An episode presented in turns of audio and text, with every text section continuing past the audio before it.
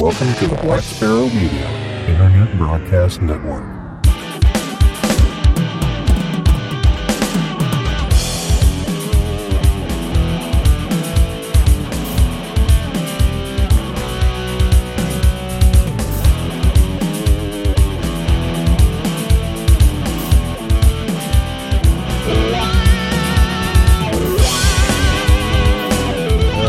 Hello, everybody, and welcome. You have tuned in to episode number 166 of the Linux in the Ham Shack podcast. What? You're looking at me. You're looking at me like I didn't do that well enough. Sorry. Welcome to Linux in the Ham Shack. Sunday, Sunday, Sunday. That's where I was afraid he was going with that. I was like, oh, you're failing miserably. Anyway, I'm Russ, the host, K5TUX. We also have Cheryl, who sits across from me, Hello, everyone. and Rich, KD0RG. Hola. Hola! Welcome to Linux in the Ham Shack. All right, so you're going to speak Spanish. We're just going to speak German. Yeah. no, he's going to speak Swiss, which is a very That's specific true. subdialect of German. That's So- Yeah, but I don't I don't know it. So I'll say Willkommen zu, Lo- uh, to Linux in the Ham Shack. hey, we can get Fab on here to do that. There, yeah, that's All right. true. So anyway, let's move on. We've got some amateur radio topics. We've got great interview later on. We've got some Linux topics. We've got Linux in the ham shop topics. We've got feedback. We've got recipes. We've got all kinds of stuff going on tonight. Rich, tell us about some spy radio stuff. Well, I ran across this from uh, eHam. It was a link to this article here, and it's unidentified spy radio set. Well, it doesn't happen very often, but here we have a Cold War spy radio set of which the origin is a mystery to us. For this reason, we're asking for your help in identifying it. The set is described in Louis Meulstee's book Wireless for the Warrior, Volume 4, as the French 1950s miniature. But recent research has revealed that it most likely is not French, but probably East European. The modular spy radio set consists of three small, identically sized metal boxes, each of which has a top lid and measures approximately 16.5 by 8.5 by 6 centimeters. A complete set consists of a mains power supply, a transmitter, and a receiver. At least two different versions of the set have been so far identified. And that comes from cryptomuseum.com. I think they're in the Netherlands and they have a huge collection of crypto stuff. and, I, and I guess they, they came across this radio and they uh, they need help identifying it. And I don't know if we have any Cold War warriors that were in Eastern Europe, I bet I bet we have at least one that's listening. there Oh, you yeah, go. at least, there yeah. you go. They can go help out. maybe you can go help out. Exactly. All right, very cool. You can check that out at cryptomuseum.com. The link will be in the show notes. So uh, we also have the next story. Victor Kilo Zero Echo Kilo has over 50,000 QSOs. This is the Heard Island D expedition. You don't know this if you're not listening to us live, but right now, or actually perhaps a half an hour ago, Tom Medlin, W5 KUB of the Amateur Radio Roundtable, was interviewing these folks live down in Heard Island, which is just uh, north of Antarctica, which I guess everything is sort of north of there. But the reason that nobody is here listening to us right now live is because they're all over there listening to him now live. Talk to the folks from Heard Island, but they have over 50,000 contacts from there. And actually, I checked on their website today, and they have almost 60,000 contacts going right now. They are racking them up. They are definitely racking them up, and they will be on the air down there in Heard Island until April the 10th, 2016. Quote, We're having a busy afternoon here on the high bands with lots of stations taking advantage of some weekend time to work us. Propagation has been quite good today, and we are trying to take advantage of that. It's been a blast operating here, and we will still have more than a week to go. Unquote. Uh, this came from dxcoffee.com, uh, but the VK0EK the expedition is all over the intertubes and uh, really not that hard to, to find if you want to get out on this. I, I was trying to work them on 40 meters earlier before the show. Uh, they were coming in pretty weak. They were on 7.085 megahertz when I was trying to work them, and they were in a pile up like you wouldn't believe. Uh, they're obviously doing some good down there. So if you want to check out the D Expedition, they're working pretty much all the time. So check them out before they go off the air on April 10th. You look at the pictures and of of it down there, and uh, you know it's cold, but they're all just they're just having a great time. I mean, everybody down there it looked like they're really having a good time. All right, and I'll do this one more here because I, I found this one just before the show started. Oh, this one's awesome. New radio antenna avoids unwanted signals. This one's got like all kinds of physics and stuff in it, so it's pretty cool.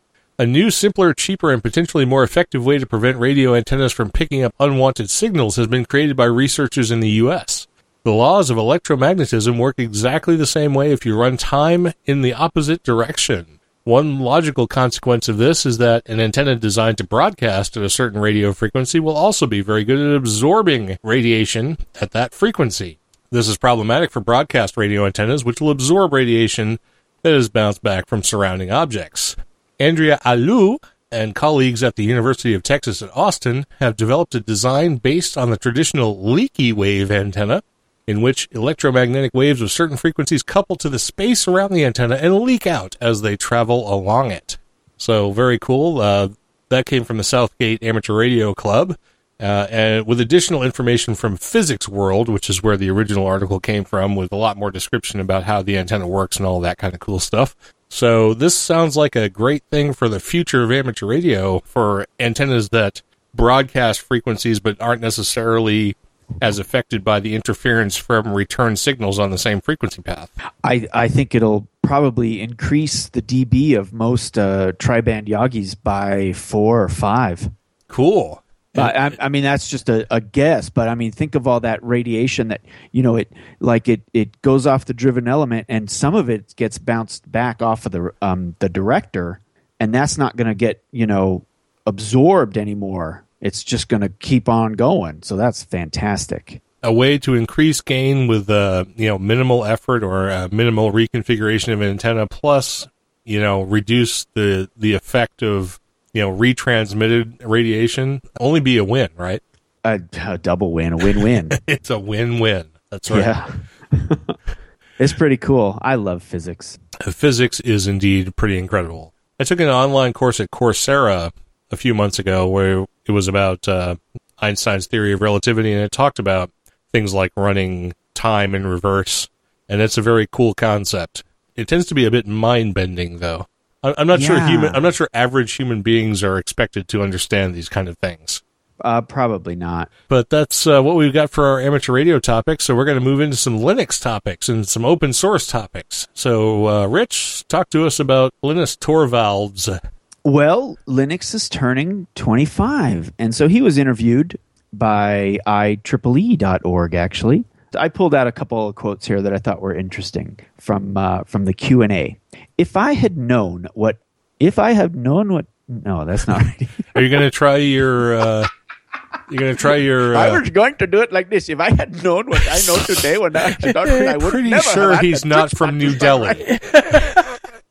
I, am just guessing he's he's not from Mumbai. Okay, I, I could be wrong, but I'm pretty sure I'm not. He is now.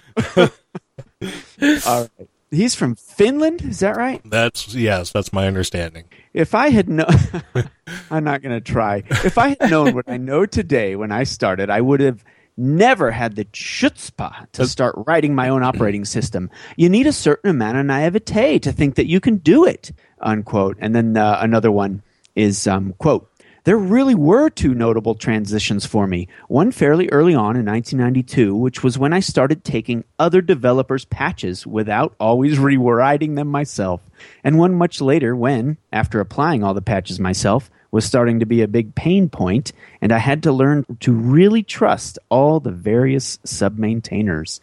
Unquote. You know, it's neat to see uh, kind of the evolution, how things how things progress, and how you kind of gotta you know let go a little bit, and how obviously how he kind of let go a little bit, and you know he still uh, sounds. It certainly sounds like he still runs the show over there, but obviously there are a lot of people contributing and well, the, uh, the, Linux kernel, as you know, is a benevolent dictatorship. All patches have to go through Linus. Yes, I did know that. Yeah, it's always interesting to hear from Linus because he's one of those guys who has no filter. I, I like people who have no filter. That's right. I agree. Uh, you can uh, find out more about that interview at spectrum.ieee.org. And of course, the link to that will be in the show notes. Moving on with some open source topics, we have some Flash topics. And I still haven't created a a nice uh, stinger for that yet, but I'm, I'm going to get around to it. I really will. Interestingly, speaking of stingers, I'm going to divert for a second, like that's Okay. never like that's ever happened on the program. Oh no. Jonathan Nitto asked about the stinger that's at the beginning of the show, where it says "Welcome to Black Sparrow Media," um, which is something I actually did myself, and that voice is me. If it wasn't obvious already, um, but he wanted me to recreate it for him as a stinger for apparently some other project. Cool. I don't know where that will show up again, but I'm working on it. Okay, so that uh, minimal diversion. Anyway, flash topic: Ubuntu Woohoo. 1604 LTS Xenial Xerus. Yeah, they're just getting weirder. Has new features. Rich, do you want to talk about this since you probably looked at them and I didn't? A xenial is constituting hospitality or relations between host and guest, and especially among the ancient Greeks. And then Nice uh, Scrabble a- word. A xerus, a xerus is an African ground squirrel. So we have a polite African ground squirrel. I think I, I think I've hit a few of those on the road. It's it's gonna 1604. We're almost there, everybody, and it's gonna be a, a long Term term support, yes. support release. So we can uh, dump the 1404 or whatever whatever the old one is, and and jump up to 1604. And there's you know Python 3.5, OpenSSH 7.2, Docker uh, was upgraded to 1.1, and you can you can actually get. Um, I don't think it's officially released yet, but you can. Um, if you go to the link in the show notes, you can you can download uh, ISOs. They're still betas, but uh, uh, the latest one is 25th of March. So, you know, they're getting there. All right, very and that's cool. a flash topic. We're done. Yep, we're done. And we have another flash topic sort of along the same lines. Debian 8.4 has been released. This is the latest version of Stebi, uh, Ste- Ste- Ste- Stebio? Stebian, Stebian Juicy. Debian 8.4, which is the stable version, otherwise codenamed Jessie, has a new release. Fourth update of the stable distribution, Debian 8. Uh, it adds corrections for security problems to the stable release, along with a few adjustments for serious problems. You can find more information about that at Debian.org. Link, of course, will be in the show notes. I didn't actually know they were going to put out new releases of Jessie since they've been working on Stretch uh, and actually putting out alpha releases of Stretch, but apparently they are still working on the stable release too, so that's good to know.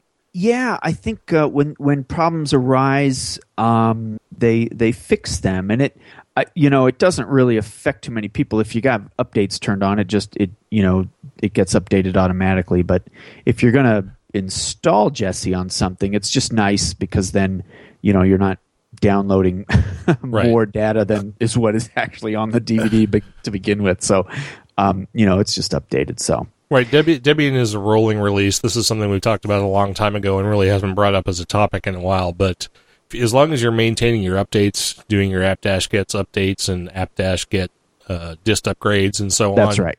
You're you're staying current. Uh, this is basically for the installer ISO.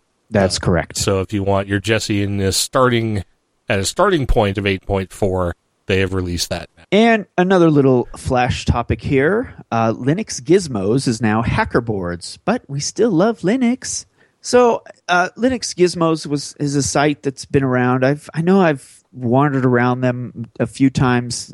A lot of single board computers, and um, it's it's news, uh, news about stuff. the reason I put it in is because they moved away. They because they were before they were Linux Gizmos. They were what something else. They were Linux uh, devices. I think Linux devices, and so they've moved away from the Linux name. And I just I don't know if it's a bad thing or a good thing or if it was just what they had to do. So just interesting. I thought. I don't know anything about Linux Gizmos. It's not a site I've ever visited, but now that I'm aware of it, I might have to check it out.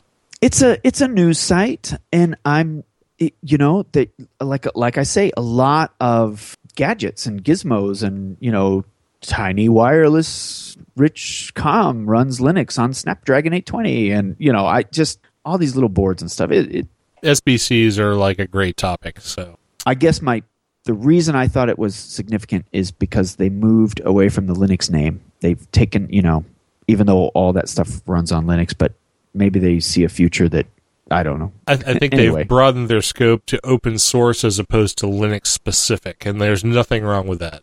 You're right. You're always right, Russ. Not when you're always right, and you were right in the middle of taking a drink. I know you were. So we have another flash topic. Flash. And I think we talked about this before, but I don't think you could pre order at the time. So you can pre order the Ubuntu tablet.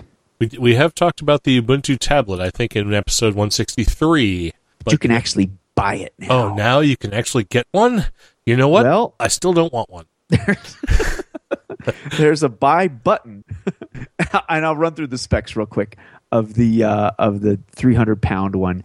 It's got a quad core at one and a half gigahertz, two gigs of RAM, 16 gigs of uh, what is that uh, solid state memory, and 11.2 is usable. Um, you can expand your memory with an SD card. Blah blah blah blah blah.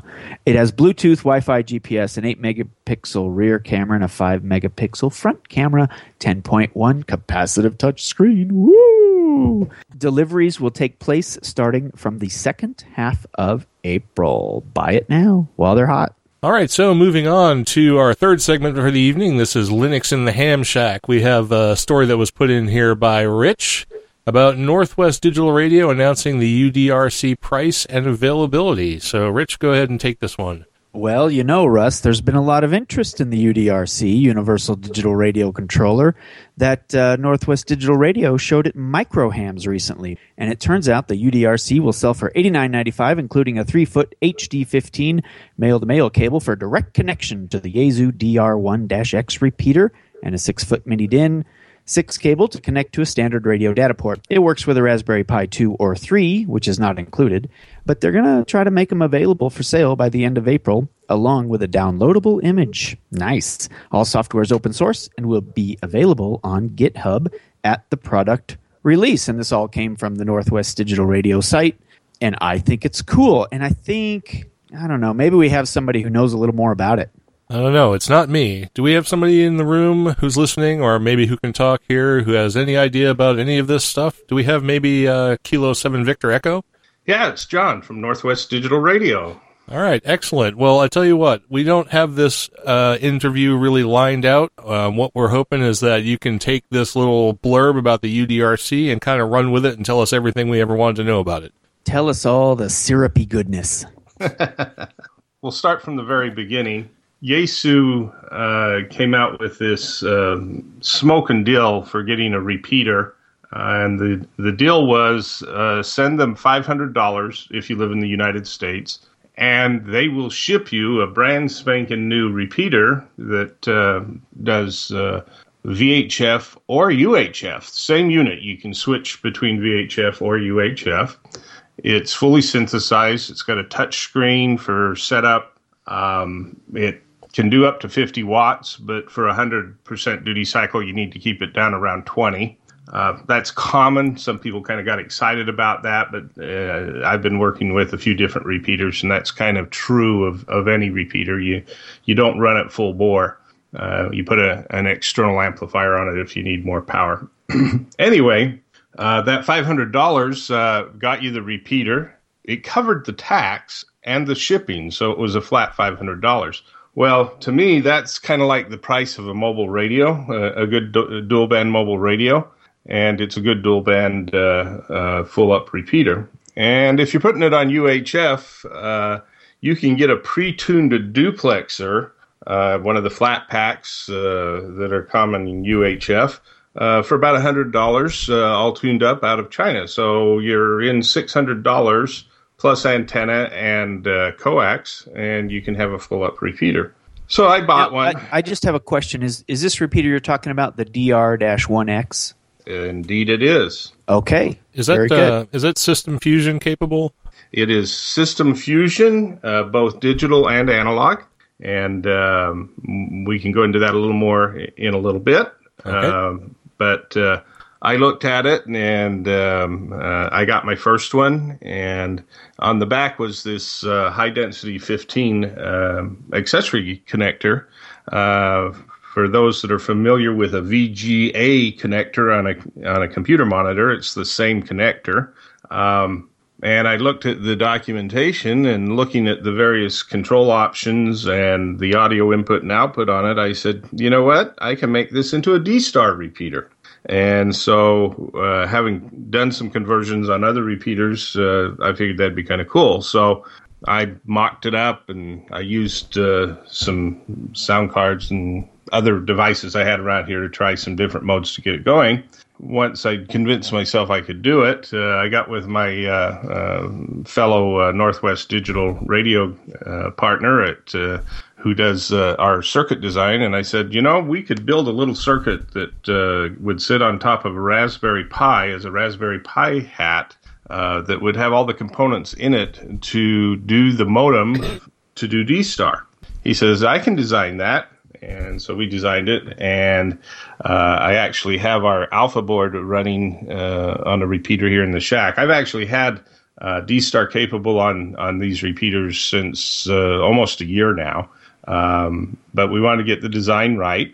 And uh, as we looked further into it, uh, we realized uh, if we would just extend out, we could also put uh, a mini DIN 6 on the same board, and it could plug into uh, any radio with the standard amateur radio 9600 baud packet connector on the back. And uh, could be used for a variety of modes, uh, packet, uh, all of the amateur radio digital modes. It could actually be used for an analog repeater controller and so on. Uh, so that's what we've put together, and that's what we're planning to have available uh, at Dayton. We'll probably release the product before then, uh, but anyone uh, going to Dayton should be able to drop by our booth and uh, and pick one up. So um, it is eminent. So let me tell you a little bit about what it does. It has a high-end sound codec chip on it. Um, it's manufactured by TI that particular chip has uh, sample rates up to 96 kilohertz, which means we can get very high resolution um, data uh, uh, signal capture and also generate highly precise modem tones coming out the other end. And the nice thing about that is any other application, uh, say Direwolf uh, in the packet world, uh, could up their uh, their rate and uh, have a higher precision signal, which uh, should allow for um, better detection at low signal levels and potentially higher baud rates uh, within the channels that we typically allocate uh, on one of the bands. So uh, up in VHF, UHF. So it's really exciting from that point of view. Uh, the particular sound chip that we're using, the, the codec that we're using, um, there are some sources out there for that model number, but they're not really complete and they're not integrated uh, well. So uh, we put one of our uh, uh developers on it, and we've written a, a real solid uh, driver for it. And it happens to be the same um, chip that we're using inside the UDRX, our UHF radio, that is software defined and band limited. Uh, so we'll be able to uh, cross fertilize uh, applications between the two. They do use a different control bus in the in the two, uh, but uh, we're pretty excited about it, and um, a lot of the people we've talked to are pretty excited about it. So hopefully, in a thumbnail, that's what it is. with the DR1X repeater, if you have the newer firmware that started being shipped after mid December last year. Uh, you can run all three modes um, Fusion Digital, Analog, and D Star all on the same repeater, and it will switch between the three on a per transmission basis. And I've taken and hooked it up and put it on the busiest Fusion uh, chat room and the busiest D Star reflector and let them fight it out. And uh, I haven't been able to lock it up, which is kind of nice. Um, if you have the older firmware, you can do analog and D Star or Fusion Digital and D Star. Um, but um, uh, Yaesu, uh, for the simple cost of you shipping the repeater to California, we'll upgrade the firmware so that you can uh, run the newer version on it. So this all sounds really exciting, but is this only for use in a repeater type scenario? I, I heard you talk about the six pin connector for uh, regular ham radios. So is there another application besides a repeater application for this as well? Absolutely. Um, all of the digital sound card modes uh, could be driven by it. So, um, you know, either us or someone else can port things like FLDigi or Direwolf or um, any of those and be hook those up to radios. I might mention that we're also doing um, our own Linux distribution for the Raspberry Pi for it. Basically, it's the Raspbian uh, uh, Jessie version uh, with an overlay. We overlay the kernel and some drivers and some applications and so on. Um, and we'll have that available where you can uh, just do an apt uh, get to upgrade uh, from a standard um, Raspbian install to uh, we call our version Compass uh, to Compass. Uh, or we will make available preloaded images on SD cards for those that desire them. Right, that's excellent. So the Raspberry Pi that this is a hat for, would that be the the piece of hardware that would be running the FL software?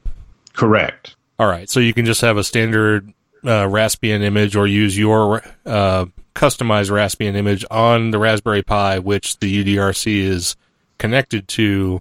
Then you'd have a full blown computer that's sort of fully integrated with the functionality of the UDRC. That is correct. Oh, that sounds excellent. I know the price point on this is actually very attractive. I think I saw eighty nine ninety five is what you were going to ask for this. Yes, including uh, cables to hook it either to the HD16 or the DIN Mini DIN 6. There's also provisions for your own uh, wiring through pads on the board or uh, adding headers uh, to put other connections onto it. But those were two that we felt people would make use of. Uh, but if you have a special application and you just need a really high performance audio codec um, on your Raspberry Hat, and you want to run off your own control signals from GPIO and audio, um, you can either use our connectors or your own uh, simply by uh, populating some headers that we have available. All right, that's very cool, and I I understand from what you said um, that it runs off the DR1X, and you can simultaneously repeat analog, D Star, and System Fusion without interruption of any of those services. Yeah, I get nervous when people say simultaneously because uh, physics are involved. well, sort of uh, in rapid sequence, perhaps. Rapid sequence. That's the, the, the way to uh, characterize it. Yeah. So the same repeater can operate all three modes on a per transmission basis. Wow, that's amazing. That's really cool. I know my, my old amateur radio club that I'm still a member of uh, up in Maine they bought in on this uh, DR1X promo. They asked the the membership if everybody would you know chip in a few bucks here and there, and uh, people jumped on it. They had the five hundred dollars I think within a few hours, um, and they installed the DR1X uh, probably six months ago. This sounds like something I need to get them to attach to it. Well, I'd appreciate that. Um, it can be addictive buying these repeaters. Uh, I now personally own three, um, and amongst the small team at uh, at Northwest Digital Radio, we either own or have access to another three or so. Um, they have made a monumental increase in price through the end of June. You now have to pay six hundred dollars, including shipping and taxing taxes. Um, so anybody that still wanted to get one of these to experiment with, um, if you have a club, and remember a club is four people, one of whom must have a ham radio license. Um, you can order one, or if you're an individual with a coordination, uh, either in hand or documentation that it's in process, they will sell it to you for that price direct from Yaesu. That's uh, good information. I didn't realize that the club thing only required one call sign. I, I remember it was a question on my, my amateur extra test. yeah, um, the the rule says you must have four members, and if you're going to have a trustee, one of them has to have a license. Excellent. So, John, the last time we talked to you, you talked to us about Northwest Digital Radio. That was back in episode 90. This is episode 166, so it has been some time. If you could remind us, uh, we, we need to let others know who the other folks who are over there at Northwest Digital Radio putting out these great products.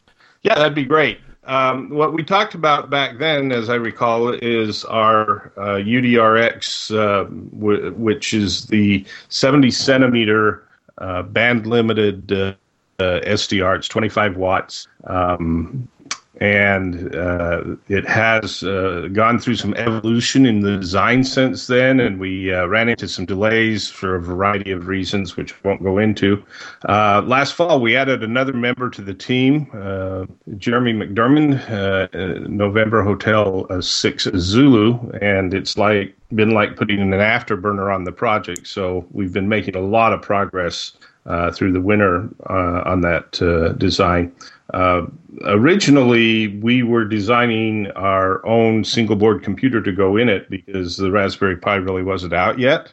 Uh, we have since modified the design to use the uh, Raspberry Pi with the 40 pin connector. So that would be a two or a three. Uh, what we ship with will depend on a couple of things. Uh, one thing uh, with the three is it does have Wi-Fi and Bluetooth, uh, which doesn't do you so much good when you're inside of a Faraday shield. right. and uh, and we don't want it interfering with the main purpose of the radio. But we we're we're doing lab experiments on that and and seeing uh, with if we just need to disable that or we can leave them enabled or or whatever. Anyway, so that that project's still uh, moving forward, uh, I expect we will um, have uh, have product out on that uh, later this year. Uh, in the intervening time, we did develop a hat for the Raspberry Pi that has a DVSI AMBE 3000 chip on it.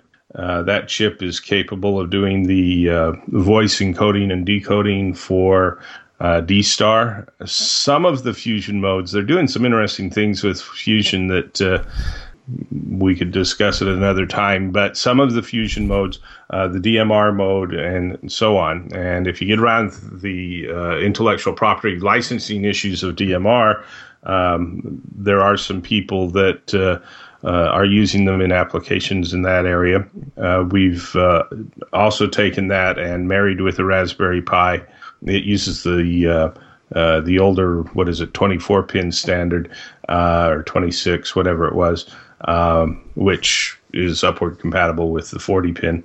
Um, we marry those together and we create what we call an AMBE server, which is a server that can sit on your LAN or even the internet and applications can access it to do AMBE encoding and decoding. Uh, wrap that in the protocol, and you can get on one of the digital voice networks, uh, whether it be D-Star or one of the others. Uh, then we took that same basic design and put it in a USB uh, stick. Uh, looks like a thumb drive, so we called it the Thumb DV. We did that uh, in part uh, with a request from Flex Radio, the manufacturer of the high end SDR radios. And they took it and wrote the software so that you can plug it into the back of their radio, which has USB ports, and do D Star um, on the Flex radio. And uh, it's very popular on HF with that, and, and the models that have VHF uh, it's also used there. Uh, as far as the rest of the team, uh, we have uh, uh, Basil Gunn, uh, who is one of our developers, Dennis, whose la- last name I can never pronounce correctly. So, Dennis, sorry about that, who is a world class RF designer. Um, and then Brian, who runs the day to day operations of the company and also does our circuit design and a lot of, of our electrical engineering. So that small team uh, is working on all these products, and uh, we've got others in the pipeline uh, once we get the UDRX out. All right. Well, very good. Like I think we probably covered everything we need to know about the UDRC, and you said you should have some supply at Hamvention because um, you'll release it shortly before that, I assume. Um, That's our plan. Well, that is good, and I, I hope I get a chance to, to visit you with you up in Hamvention. I don't know yet if I'm going to be there, but if I am, I will definitely try and scope you out. Well, certainly come by the booth. We probably will have some of our thumb DVs there as well, and uh, some other things if people want to drop by. All right, that sounds good. So, um, Rich, do you have anything to add to this? Are you still here, Rich? I am. I am. I have a. I have a totally unrelated uh, question for John, if he's if he's willing. Well, it depends on what the question is.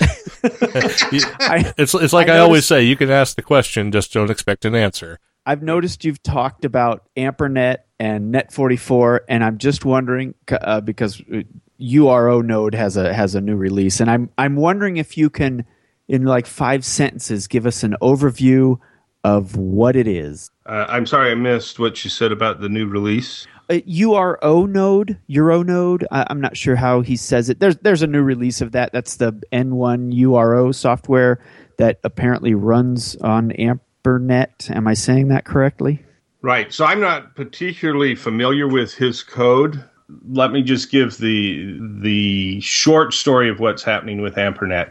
Um, uh, just three or four years ago uh, at um, DCC in Atlanta, uh, I got up and uh, kind of gave a State of the Union on uh, what had been happening with Net44. Uh, you know, we've had this fabulous resource of uh, 16 million IPv4 addresses available to ham radio for over 30 years.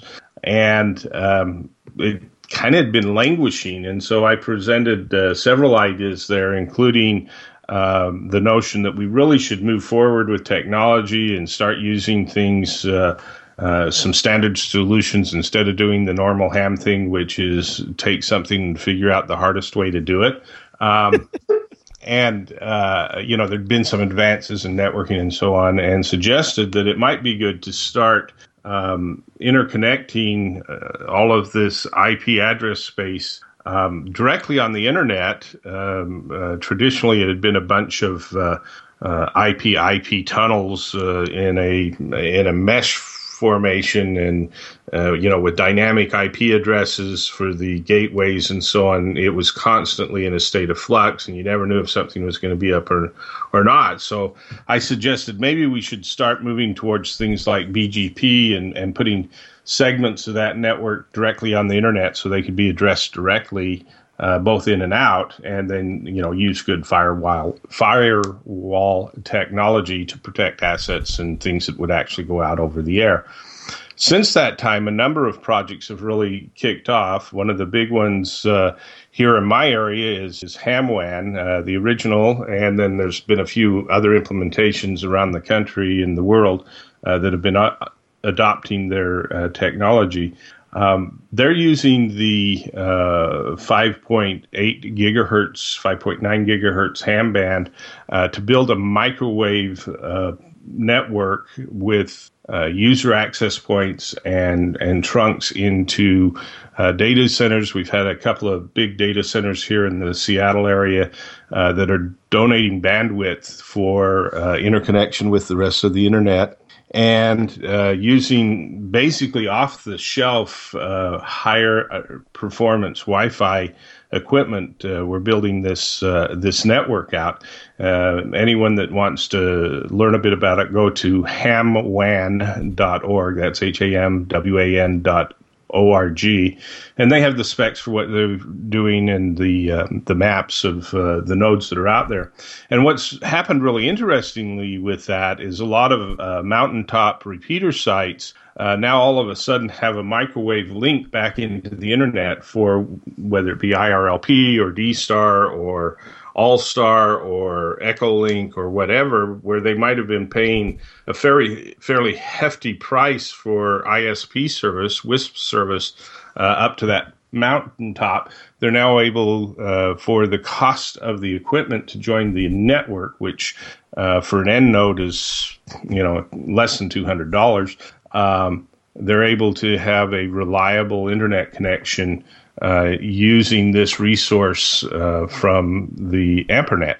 So, uh, a lot going on. Um, I suggest visiting uh, Amper, uh, is it ampr.org and portal.ampr.org Uh, you can get address space um, allocated to you, and there are uh, facilities like HamWAN that will VPN tunnel to people that can't get direct BGP, um, and then BGP your segment out to the rest of the internet. So it's a way to build up the ham radio network. Of course, it only should carry ham radio related traffic, can't be used for commercial purposes. Uh, but it's a lot of fun to have that kind of capability uh, available to people. And of course, if you're a Linux user, you've got all the tools you need. Absolutely. Okay. Well, that was uh, way more than asking you shall receive. You you you've you've you've opened up this huge like it's not just a rabbit hole. It's like a oh I don't know. anyway, I'll be delving into that. I guess it's a yeah. badger hole, is what it is. It's a badger hole.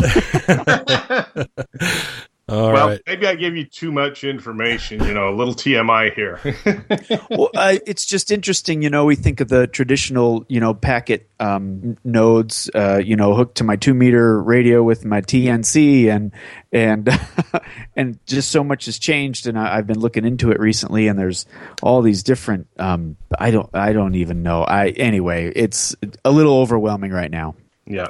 So you know, uh, you know, tying this all back together, if you're tying uh, repeaters using the UDRC or some other uh, uh, facility uh, over that network uh, to you know build these massive voice over IP networks, or you're using our UDRX.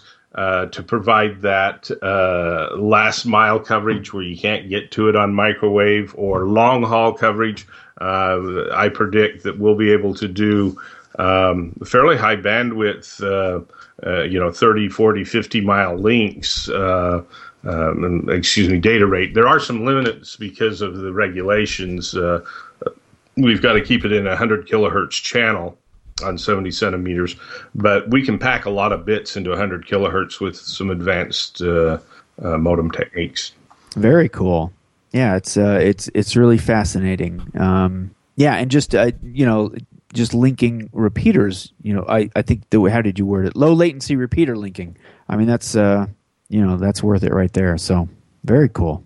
Yeah, and uh, you know, if you're interested in in uh, digital voice uh, standards for uh, um, amateur radio, um, I did a talk at DCC last year. Uh, so if you look up K7VE DCC 2015, um, I have a pretty good discussion of the different uh, standards and protocols and, and how they interact. So there's a wealth of information uh, out there to help people to uh, put together their own great ideas and expand them and uh, and move them forward. And I certainly encourage people to do that. And of course, the open source Linux uh, world is where these things can happen and we can share with each other.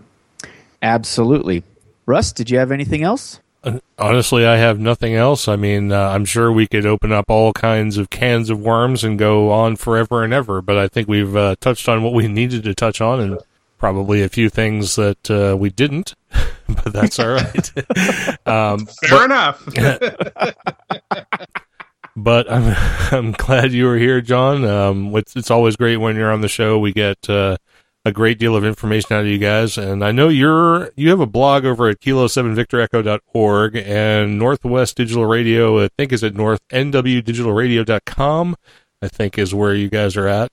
All right. And is there anything else uh, you want to say about like uh, anything? I don't know.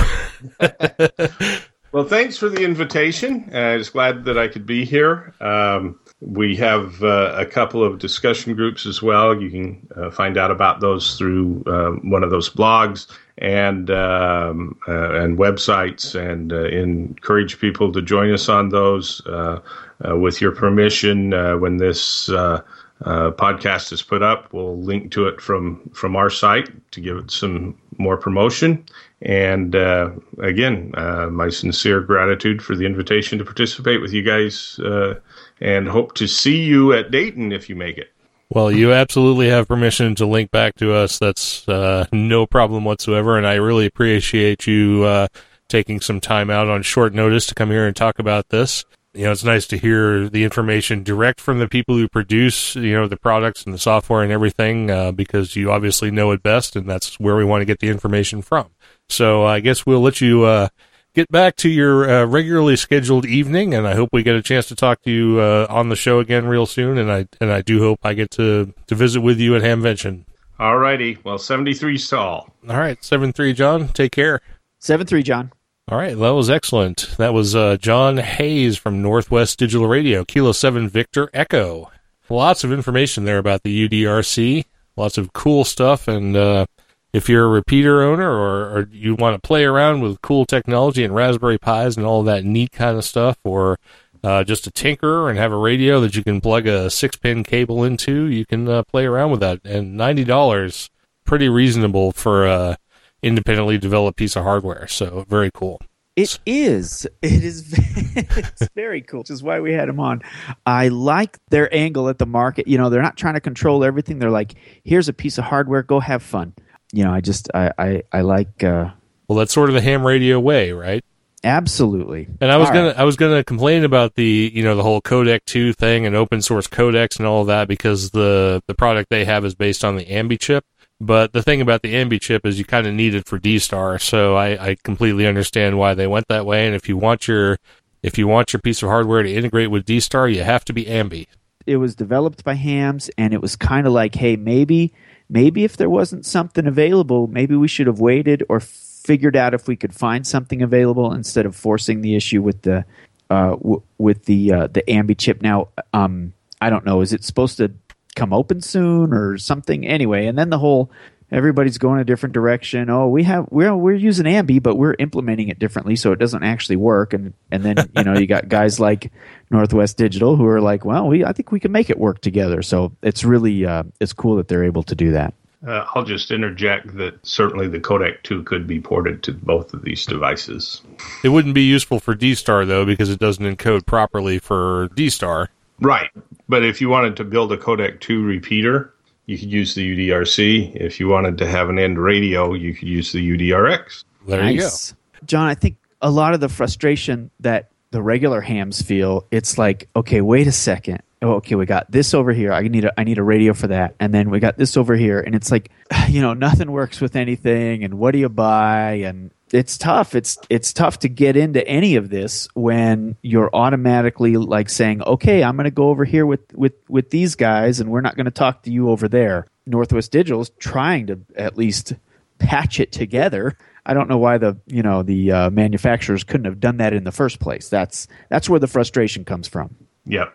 Feel free to hang out and interject as, uh, all night if you if you so desire. And uh, we did at the end of that last story touch on AMPRNet. So, Rich, you had some information here about AMPRNet. So, why don't you go ahead and work on that for a little bit? I'm glad that John was able to shed a little light on it. Uh, this popped up, you know, I'm on those Debian lists. And URO node, I saw that. I'm like, oh, what is that? I've never heard of it. Even even after all that discussion, you still have no idea what you're talking about. I I have a better um, understanding of what it is. URO node is basically packet node software for Linux, and it's still being developed by N1 URO. And what I liked about this is uh, he has uh, written some scripts that will install it onto a Raspberry Pi, and that, that's kind of what really caught my eye because man, it, it, made it simple. There's also a script that'll put it onto onto your desktop machine as as well, and it just handles everything and it looks for for everything, and it's um and and then it tells you where you need to go. You know, you need to go fix these configuration files, and you need to go fix these configuration files, and he tells you where they are. Um, I just thought it was a, a, nice complete package there. The reason I was asking John about the AMPRNet is because this URO node supports uh, AMPRNet and Rose and a bunch of other I don't know what to call them protocols perhaps that I've never I never even really knew were out there. They're certainly not talked about. So that's what that's why I went down the AMPRNet um, road, and then I found out about the 44 block of our own IP addresses that nobody's using. And I I, I know I've heard that um, that talk that John gave at last year's DCC and I just didn't. I, I, guess I didn't know what he was talking about. But it's really, uh, it's really neat. So anyway, this software is easy to uh, to put on, and I'm positive you could uh, run a um, just a, a simple packet node using this software. That's all. Oh, that's it. Yeah. other than it's cool and it's being and it's still being um, developed. I, I didn't have enough time this week to uh, to really look into it. I did install it. Oh, here it is. Uh, URO node um, AX25, of course. OSI layer 4, and I'm not sure what that is, but NetROM and Rose it supports, and then AMPR is that amper that we were talking about. FlexNet it supports, and then port, multi-port Digi. Uh, yes, and I suppose that has something to do with um, maybe APRS. I'm, I'm not sure. But, uh, you know, I, it, a lot of people think Packet is dead, and I, you know, obviously with uh, APRS, it's not. It might be a little complicated, but I just uh, I don't want to see it go away because I think it's still a very useful useful mode for us amateurs. One of the first digital things I did when I got into Packet Radio, or when I got into ham radio, was Packet, and I still have an MFJ twelve ninety four B. Is that sounds right. Is that even close? Uh, packet TNC somewhere. Um, I actually had that hooked up to an a Radio Shack HTX 202. Yeah, that's the uh, that's the two meter handy talkie from yes. Radio Shack. Yes, that's how I used to do packet radio. I don't nice. somehow somehow I don't think that is the right. Let me see. MFJ it's not a 1294, but I know it's close. 12, uh, 1292? I said 1292. I think that's what I said. Oh, okay. Yeah, you might have. And while you're looking, I'll sing a little song about um, getting digital. Let's get digital, digital. I want to get digital. Let me see your waterfall, your spectrograph. I want to see your signals. Let's get digital. Okay. Okay, it's an MFJ 1270C connected to a Radio Shack HTX 202, and that's how I did Packet. And I have not done ah, Packet. Look at that. I have not done Packet, and actually, the the interface cable between my HTX 202 and my MFJ 1270C is the only piece of ham radio kit I have actually built myself. Oh, nice. See, Packet got you home brewing. That's right. back in 1992. you know, I've uh, I've messed with Direwolf. I I installed Direwolf and then hooked up my Baofeng just to the mic port. You hooked up your Baofeng. Sounds like a personal problem, but my Baofeng radio. yes, sir. and and then there's a way to um, send the data from Direwolf, which is a basically a sound card modem right. sound card. Yes. Yes. TN, TNC. Uh, yeah, I'm getting out. Software TNC. There you go. And sent it right over to Xastir, and things started popping up. It was the coolest thing. It was just awesome. Popping up? So it's popping up on the map. Think things are popping up all over the place? And, oh, I should. I, should I was getting so excited.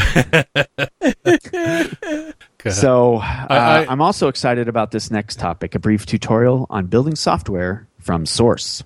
Okay, good. I'm glad we've got to this now so I can get through it and like take a break. but anyway, th- the reason I put this in here is because I got a question and I can't remember if it was on Google Plus or not, but someone asked me and, and I'm paraphrasing here because I don't have the information in front of me, but the the basic question was I heard on the show recently that you've been building a lot of packages from source as opposed from installing them out of the binary repositories. This is cool. My question is, if you're doing things that way, how do you uninstall a package if you've built it from source? And I was like, wow, that's a really good question. How do you uninstall a source built package? um, because if you're building things from the package repo, all you have to do is an apt-get uninstall, and that pretty much removes everything. But if you're building something from source, maybe it's not so simple. So I thought I would take a little look at building things from source in general. If you want to install something from source, you obviously have to get the source. Well, how do you get the source? There's a couple of ways. You can go to a website like SourceForge or GitHub or any number of other places that will host a source package. Those source packages are usually in like targz format or something like that. Basically, an archive of all of the source files that are necessary to build the package you want to build. So you have to download it as a tar.gz or a .zip file or something along those lines. It also happens that Debian and Debian based distributions have source repos. You can download and install binary versions of your applications, which are already pre built, and basically just involves copying the binaries onto your system in their appropriate locations, and then everything just sort of runs. Or you can apt-get the source code for those applications, and then you have to build them. And then you can build them and then install them, and all is well. From a Debian perspective, if you want to install a binary package, you typed apt-get install name of package. If you want to install the source of a package, you type apt-get source name of package, and it will download the source of the package. Now, there are a couple of options you can specify to apt-get when you're downloading a source package. You can specify dash dash compile or dash dash download only which is actually download dash only. If you specify app dash get compile source package, it will download the source information and it will build that source information into a deb, a .deb. And at that point, you can just do a dpackage dash i something .deb and it will install the package. And that will be a source compiled package that you install in binary format. Now, you can also just say download only, and then you can build the package yourself. And there's a whole long list of things you need to do to actually build a source package in Debian. And this is really not sort of about that because that would not be a brief tutorial on building software from source. That would be a lengthy tutorial on building software from source, and we're not about that right now. And like I said, you can also download a tar.gz or a zip file or something like that, and then you'll have a source package. And usually what you have to do at that point is you have to unarchive the package, which usually involves something like the unzip command or the tar command. Now, if you have a tar.gz file, for example, the options you would give to tar would be xzf, which is extract in gzip format the file, name of file. Pretty straightforward. If it was, for example, a TBZ2 or a tar.bz2, that's an archive in bzip2 format, and you would specify tar xjf name of file, and that will extract a bz or a bzip2 compressed archive into a source directory. This, of course, assumes that you have bzip2 and gzip libraries installed on your computer, and if you don't, that's a mere apt-get install of gzip and bzip2 away. So you have to have those in order for that to work. Once you've done that, you will have a directory which contains all of the source code for the project that you want to build, whether it be FLDigi or whatever it is that you have. In 99% of the cases, you will have to change directory into the top level of the new thing you just extracted, which will be like FLDigi or CQR log or whatever it is, you know, the thing that you want to build. And there's a there's a roughly standard method of building software that you can employ. Generally speaking, you'll have to do a configure, a make, and a make install. And what configure does is it runs through a script and it checks your system to make sure that you have all of the necessary libraries and development packages installed on your system to properly build from source code. If the configure fails, it usually will error out with a message saying, you know, I couldn't find the gzip library or I couldn't find the asound library or something like that. In which case you'll have to install the necessary library or development package and then rerun the configure script. When your configure script actually gets through all of its steps and successfully and gives you a good exit code, then you can type make. Make will actually build your software. It will go through all of the C packages or Perl packages or whatever it is that you're building, compile them all together, and give you the necessary binary files that you need to run the application. And then you'll type make install. This instructs the make file to actually move those built binary packages or built binary files to the proper place on your file system so that you can execute them. You don't necessarily have to do this. You can execute them from the build location if you know where they are and what they're called. But generally, you want to move them into some place like user bin or user local bin that your system recognizes as a proper place to run an application out of. The idea, the idea then, uh, maybe this is coming a long way around to the question of how to uninstall something, but anyway, it's kind of important to understand where where the bits of these things that you've built actually wind up. When you're building something from source, generally speaking, the configure script will put all your applications in a top level directory which is slash user slash local. And what slash user slash local is for is a place where locally built applications get stuck. Things that are built out of the repos and installed in binary format usually go into just slash user.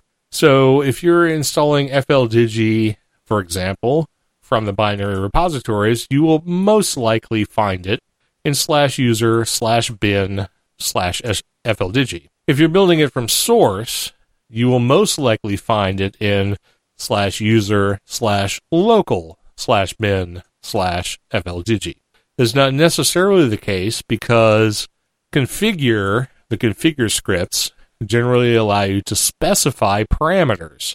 One of the parameters you can specify is the prefix. So you could say configure dash dash prefix equals slash user and then go on from there.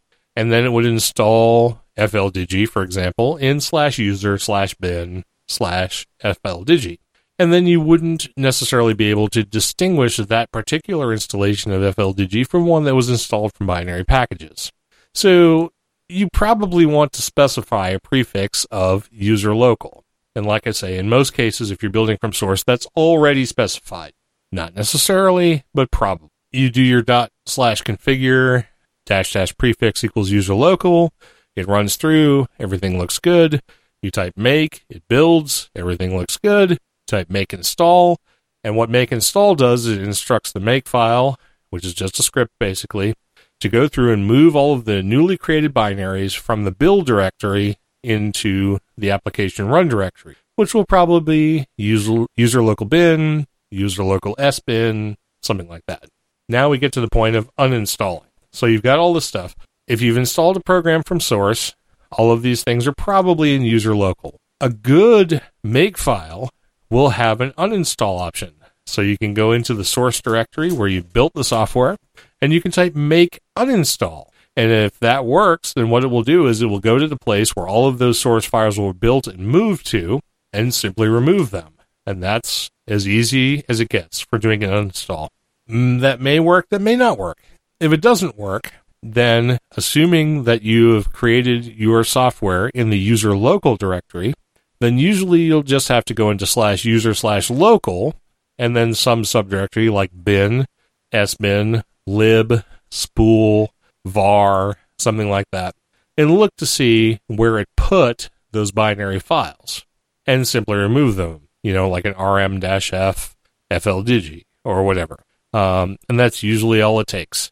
Usually the binary files wind up in bin or sbin. Library files will wind up in user local lib. Uh, some files might wind up in user local var. Some might wind up in user local lib. But that local directory is one where source built files generally wind up. And you can specify, like I said, in most configure scripts, that user local is the root. That way you'll always be able to differentiate that you built this from source and it went into user local as opposed to something you installed from binary, which went into just user. Another place you can put these files is opt slash opt. This is a great way to specify things you built from source because it is apart from everything else on the system. Anything, if you if you specify, for example, dot con, dot slash configure uh, dash dash prefix equals slash opt, then everything will be under slash opt, and you'll know that if you built this file and it doesn't work or whatever the reason is, you can just pretty much wipe out everything under opt, and nothing on your system will be affected. Just the stuff you built from source. Um, I believe opt is a Sun Microsystems convention for third party built software, but it still works today in, in all Unix and Linux systems. So uh, slash OPT is a great place to put source built software. Usually, in most applications, if you're building from source, if you do a dot slash configure dash dash help, the configure script will show you all of the options you can specify. But in, in every case that I've ever seen, as far as I know, dash dash prefix is always an option. Uh, so user local and opt are great places to put source built software, so you'll always be able to find them. And like I said, well constructed make files will have a make uninstall option. So all you have to do is once you've built it and install it, you can go into the build directory, type make uninstall, and it will just take the software out and you're done. There can always be problems. You can have missing libraries. You can have missing development packages. There can be any number of reasons why your source project doesn't build properly, and that is way beyond the scope of what I'm talking about here. That is a basically an overview of a couple of different ways you can build things from source, uh, a couple of different ways you can get rid of things you've built from source, and some good conventions on how to indicate to your system and to yourself which software was built from source and which was installed from binary. The first thing I had to do is go ahead and uh, add to my um, repositories the deb sources for because I always uncheck them for some reason. I don't know why. And now maybe I I'll, I'll start playing around with building from from source. I didn't realize you could do it with apt-get. That that's cool. So yeah, I I, I manned apt-get. Uh, yeah, apt-get source dash dash compile, and you can uh, build a package. That's just pretty right. cool. This this doesn't really mean a whole lot on most people's systems. It's it if you have a highly tuned system, if you have uh, built a custom kernel that's built efficiently. Oh, that's why you'd want to do it, right? Then then you would not have just a, because you can, right? Not just because you can, but because that that software will actually be built to the tuning parameters of your kernel. And for some low power systems or embedded systems, that might actually give you a performance advantage. But, you know, in, yeah. in, in a modern computing system, probably not, um, unless you're just a really super advanced user and this is the kind of thing you like to do. Yeah, it's not me. right. So anyway, there's a, a, a, really simplistic guide to building things from source. There's there's really a lot more to it, but that's the kind of two ways that things are done. And and then of course sort of assumes that the package is built with a makefile and all that because there are lots of other ways to do it. There are there are Perl scripts where you have to invoke Perl to create the makefile. There's like automake um, where you have an AC local file or an AC4 file that generates the makefile. Usually, when it comes to building stuff from source, it's not a big deal because there is a help file, like a README file, that explains to you all of the steps you have to go through to build from source. And they try and make it easy as possible. I mean, it's usually not that difficult. The problem comes from when you actually go through their steps and something breaks in the middle. And, and unfortunately, that's sort of beyond the scope of this little talk. So, uh, hopefully, that will give you some insight into building from source uh, by the apt method and by the source method, and also for install or uninstalling packages um, once you've built them from source. Uh, but with that, we probably should move on. We've got lots of feedback to get to, and uh, but before we get to that feedback, we have some music, and this music actually came from you, Rich. So you want to tell us about it? It did. Uh, you know, Jamendo. You can search Jamendo. And I was searching Jamendo for amateur radio terms like signals. Uh, radio is tough because you get a bunch of uh, bunch of stuff, but signals and oh Morse code. There's songs with Morse code in it, and hard they're hard to find. And I threw antenna in there, and I came across a a band called Antenna Trash, and this yes. song is "Chaotic" by Antenna Trash, released in 2008. These boys are from Italy there's been some good open source or you know Creative Commons music come out of it at least. So we've we've played a few of them on the show. I like the sound of it. Doesn't mean you will, but I don't, you know, care. I actually have to say I previewed it a little earlier and it sounded pretty good to me. So we're going to okay. all hear it now. Excellent. All right, here we go. Chaotic from Antenna Trash.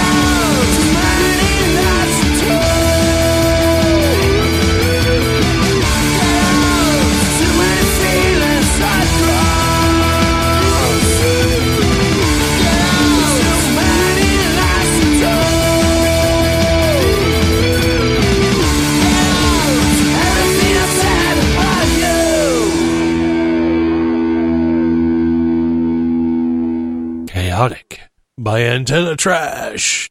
Pretty good. Punky. P- punky lo-fi kind of stuff. It's got that I don't know that sound. It reminds me of like an '80s television show. Uh, anyway, all right. Well, a good selection there. I enjoyed that actually.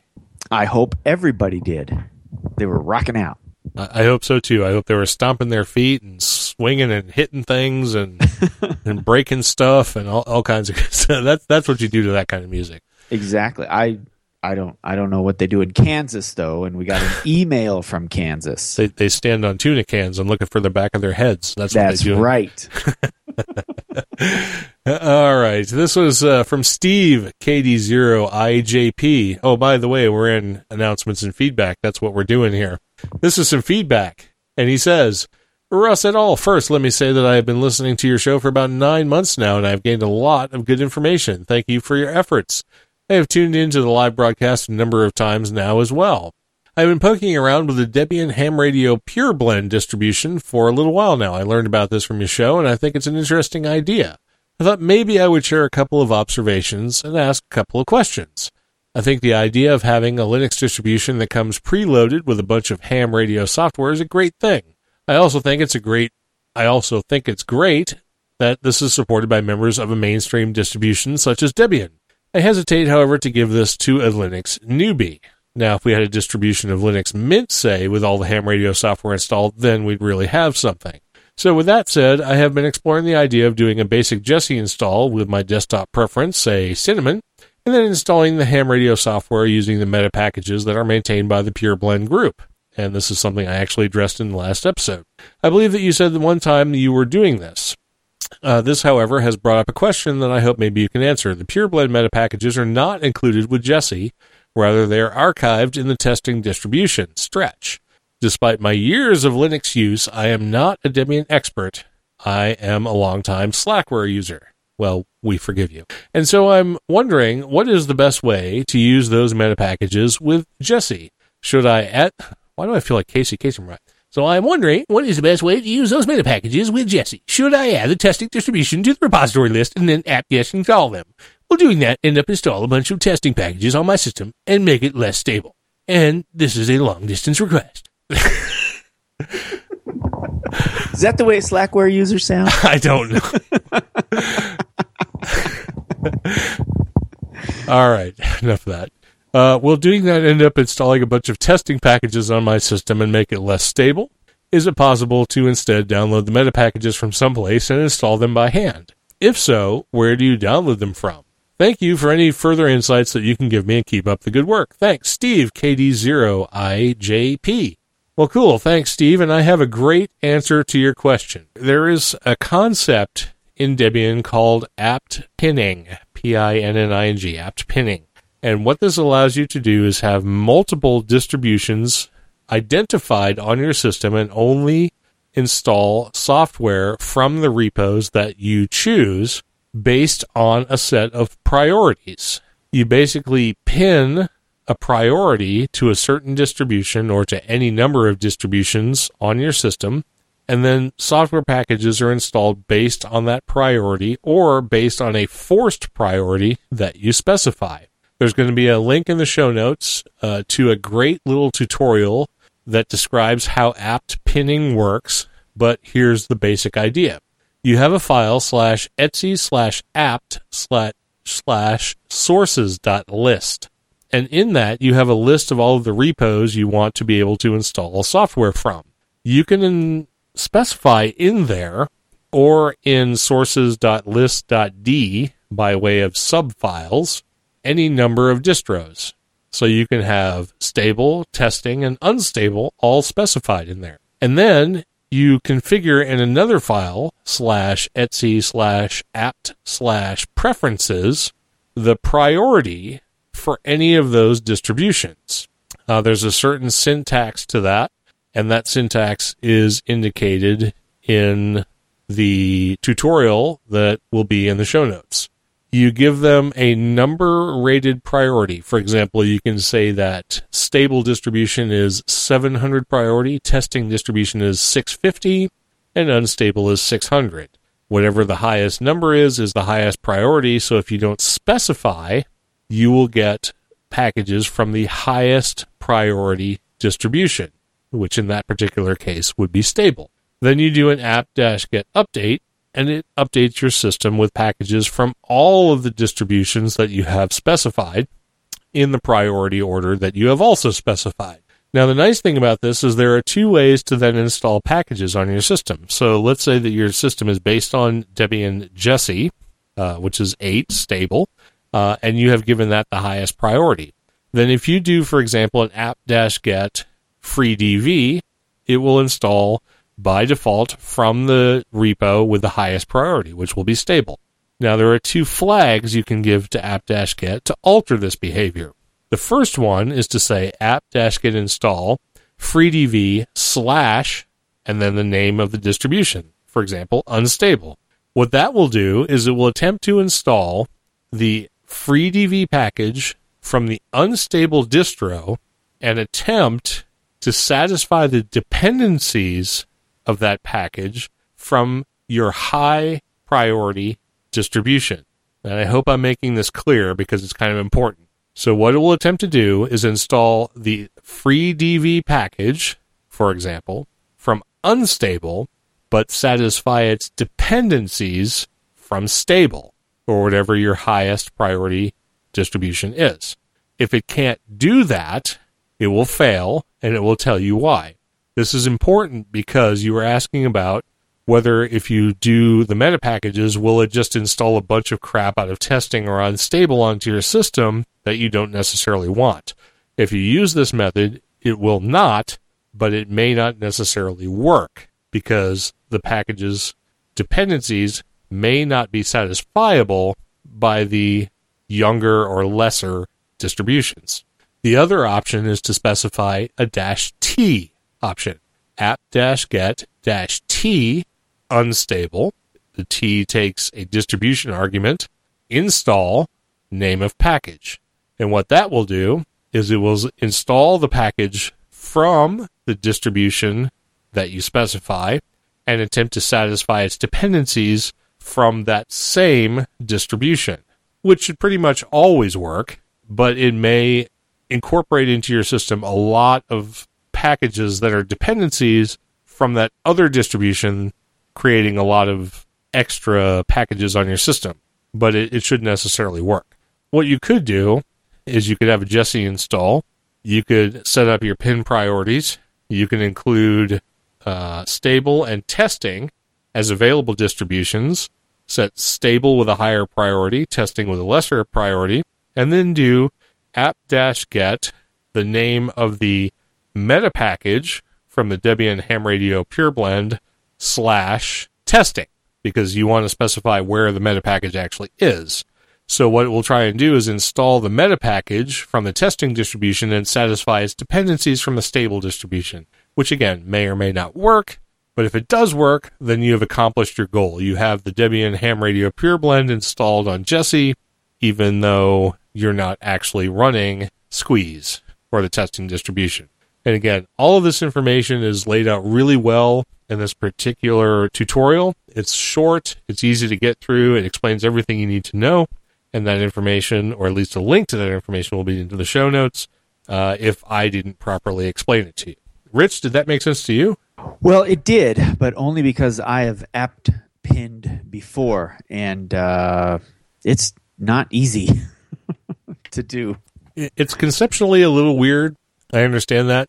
But if you happen to get the hang of it, it is a wonderful mechanism for installing software from a version of the repositories that you are not necessarily running without having to upgrade your entire system to that particular version of the repositories. Well, uh, here's what I do. You want to know what I do? What do you do? Here's uh, I'm a Synaptic Package Manager user and I authenticate, and then I go to settings repositories, and I open that big thing up, and then um, where it says, uh, uh, you know, like I'm on Jessie. so I'll I'll go to Deb Jessie and I will just um, I will just change Jessie to stretch, and then I will click OK, and then I will hit uh, update, which updates the repositories, and then I very carefully, very carefully, you got to follow the steps. Only install what I wanted to install from Stretch, which would be the you know the ham radio pure blend stuff, which is ham radio antenna, ham radio task cell, what uh, tasks, ham radio tools. When I'm done installing that, then I go back to the repositories.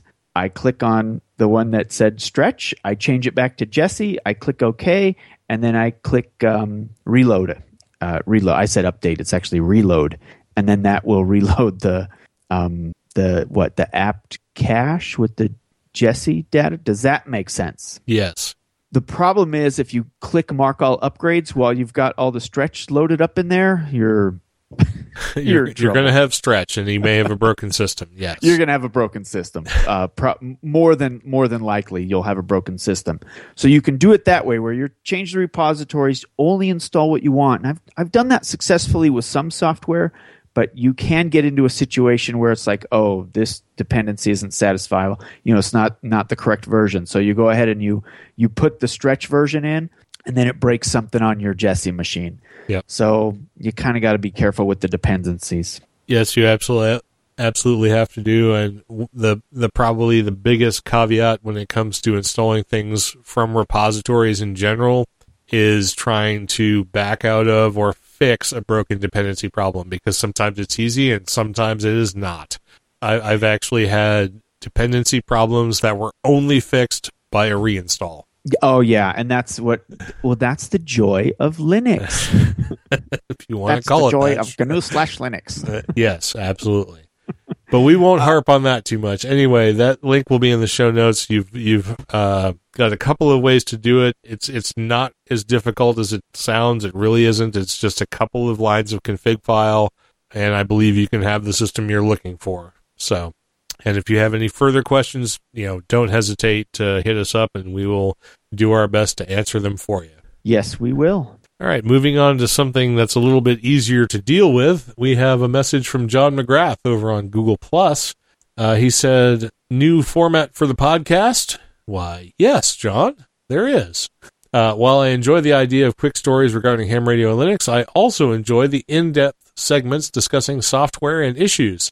Thanks again for a great podcast. Well, you probably are going to love this episode because it's kind of full of both. So thanks anyway for the feedback. We appreciate that. We also got a comment on episode number 163 from Jeremy, Kilo Delta 5, Hotel Quebec, November, who says, I don't see the Green Country Hamfest on your calendar events. Are you going to have anyone there? Come on, Russ. Surely you can make it from your little corner of southwest Missouri down to Claremore for an awesome hamfest. And uh, to which I replied to Jeremy, Yes, we're going to be at the Green Country Hamfest, and don't call me Surly. I don't think this episode will actually be out before this weekend, which is when the Green Country Ham Fest actually is.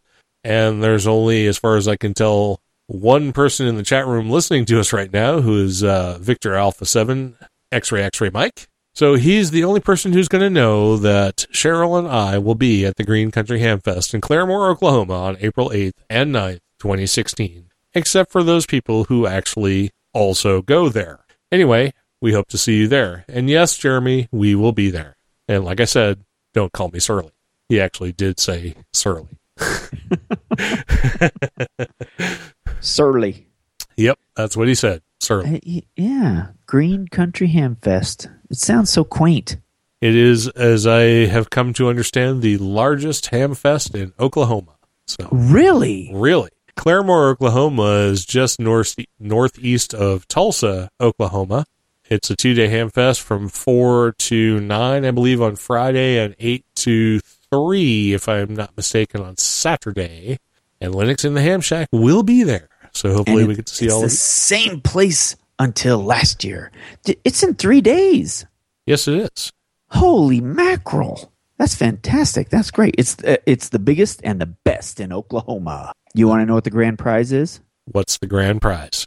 FTDX 3000 from Yaesu. It's the rig of choice for the 2016 GCHF. Oh, that would be the Green County uh, Hamfest. Holy mackerel! They got great prizes a DX3000, an FT991, that's an HF rig, uh, an FTM 400 XDR, that's that uh, dual band uh, VHF UHF. Wow! Those are good prizes, way better than the ones in Colorado. Let's move on. All right.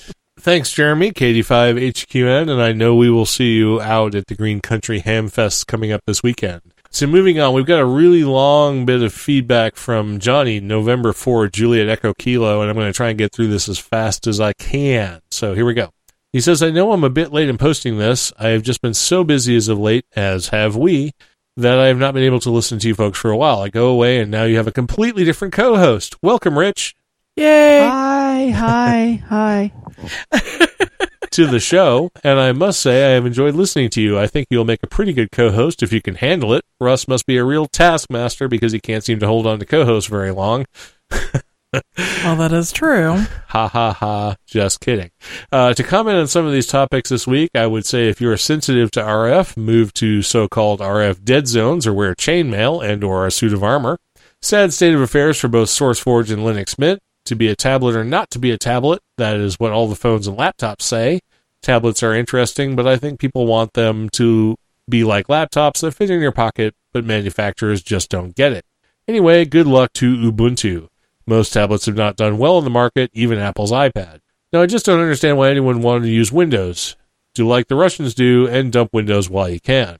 I have heard that Microsoft is doing forced upgrades to Windows 10. If you can imagine working away and the auto update pops up and tells you that it's going to patch your PC, you think nothing about it and let it do its thing. It then says it has to reboot to complete the update, so you let it reboot. You go get your coffee, take a break while your machine is rebooting and applying the patches. You get back to find out that you now have to log into Windows 10, but when you left, your machine had Windows 7. This is crazy, but that is exactly what is happening. So I don't mean to rant, but I too was surprised a few years ago when I got my ham license to find out that most software for hams are window based and not open source for us hams that like to tinker. So I've made it my mission to hunt down software that is open source for hams to use it, and it is because of this and a few other podcasts and blogs that I can now do everything that Windows hams could do, but using either Linux or FreeBSD. I plan to start building tutorials for these apps and sharing them. Anyway, I'm going to cut this post short, or perhaps long, since it is already too long to read on air, but I read it anyway. But I want to thank you guys for all your hard work. Um, there will be a link in the show notes to the Computer World article about the forced Windows 10 upgrades. And if you want to do tutorials in the open source world, you might want to talk to Matt, KD9BWJ. I believe that's the right call sign. That's right. Yeah. Uh, who is doing that at openfosstraining.org. He would probably love to have your assistance on uh, putting those tutorials out there. So thanks anyway. Uh, Johnny always has great feedback and lots of it. Uh, call sign again November 4, Juliet Echo Kilo. Whew. One more. One more. All right. We also had a Facebook message from Darren King who says the Hills Amateur Radio Group, HARG, H A R G, have their Hamfest real soon. That's Sunday, April 17th. And you can find out more information about the HARG Hamfest at www.harg.org.au for those of us lucky enough to be anywhere near Australia. That's cool. Thanks, Darren, for that bit of information. And now I get to shut up for a minute and we get to listen to Cheryl talk about some cool desserty type stuff. Woohoo! Yay! Yeah, I've, I've not been doing many desserts here lately, so I found this recipe today and I thought, ooh, that sounds good. So, anyway, today's recipe is for tiramisu cheesecake. I love tiramisu. Russ has not been a terribly big fan of it. Eh, mezza Eh, eh. Well, that was also before you're drinking coffee. You might be a little more favorable to it now. Um, but because we live in rural Missouri, you can't find ladyfingers, which is a necessary component of tiramisu, anywhere. Um, so you know, rural area, no ladyfingers, not making tiramisu around here. But this recipe does not use ladyfingers. It actually uses vanilla wafers. So I am very intrigued by this. I have not made it, of course, but What do you mean, of course? I have not made it, of course. You just said two seconds ago that we are busier than one arm paper hangers. Well, you don't want to let people know that you don't make these recipes. I have not made this one yet. Your parents will be here in a few weeks. Guess what's go- going to be for See, dessert we're going to have tiramisu cheesecake. All Yeah. right, there we go. Sounds good. So anyway, it uses vanilla wafers, instant coffee granules, uh, some hot water, uh, cream cheese, sugar, sour cream, eggs, uh, whipped topping, and which would be Cool Whip for most of us, and some baking cocoa. And you whip that all together and make yourself a little tiramisu cheesecake, which sounds wonderful right now. So Well, I don't know. I'm not a big sweet fan anymore. I I grew up on sweets, and now I think I'm kind of over it. But could that be because I bake cakes? maybe I don't know. Yeah, there's tubs of buttercream in the refrigerator, and you're just yeah Yeah, used to you're in it with a spoon, and now you're just like Yep. buttercream. can't do it really much So- anymore. So oh well. But all of the instructions on how to put that tiramisu cheesecake will be in the show notes. You can find that on Cheryl's website too, if she ever gets around to updating it. I've had Yeah. so much stuff going on. I know one more of those things to do. Anyway, yeah, we're kind of in between concerts tonight. Last night we saw John Mellencamp. Tomorrow we're going to see Mumford, Mumford and, and Sons, Sons. Next Friday we're seeing ZZ, ZZ Top. Top, and then Two Fridays after that it's the Who, so we got all kinds of stuff going on. and then your parents will be here like Yeah. right after that. Then we got a ham fest in between there, and we got hamvention somewhere along the line, and yeah, we're Poker and Cards Against Humanity and karaoke. just- and yeah, we don't have a moment to ourselves. But anyway, we're going to move on to the social media roundup. So let's round up Woo! some social media. Oh, that means I got to scan down to that part.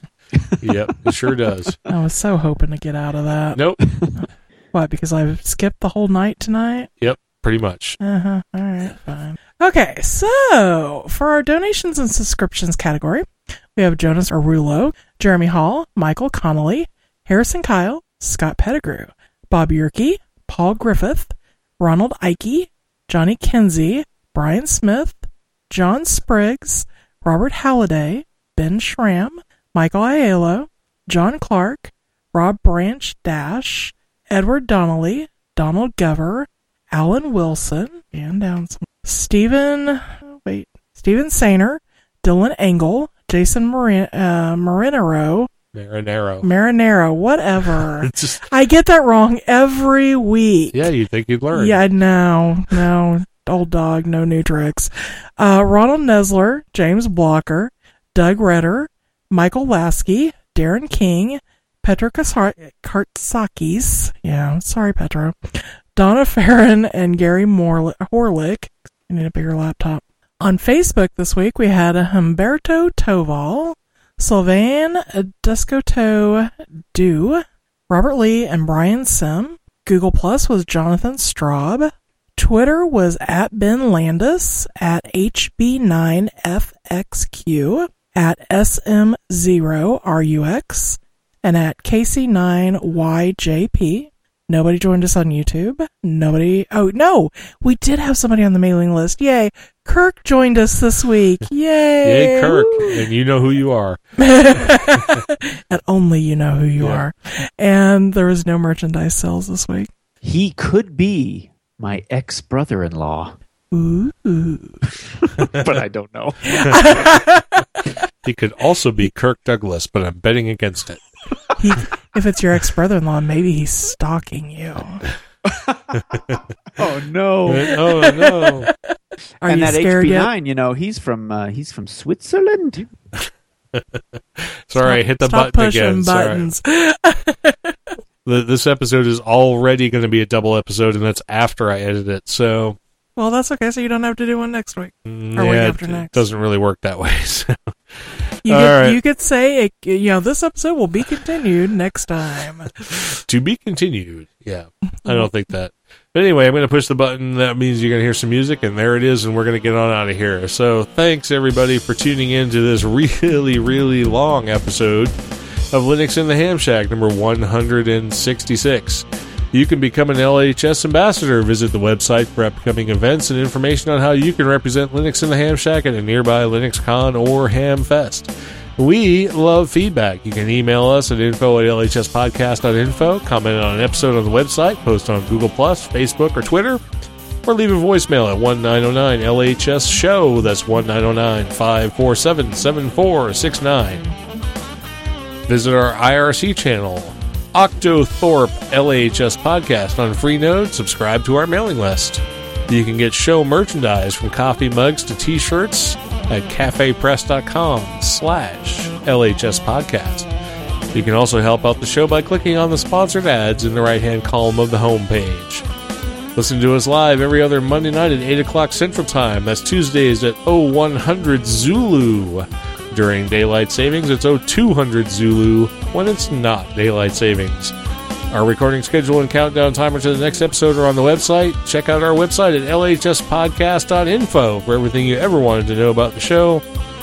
Thank you to all of our listeners live, quasi live, past, present, and future. We appreciate every single one of you. Again, this has been episode number 166 of Linux in the Ham Shack. And from Studio 3D in Southwest Missouri, I'm Russ, K5TUX. That over there is Cheryl. Good night, everyone. And from somewhere out in the wilds of Colorado is Rich, KD0RG. 7 3, everybody. Have a fantastic couple of weeks. And we'll see you in a fortnight's time, minus a day. Hope everyone has a great time. Catch you then.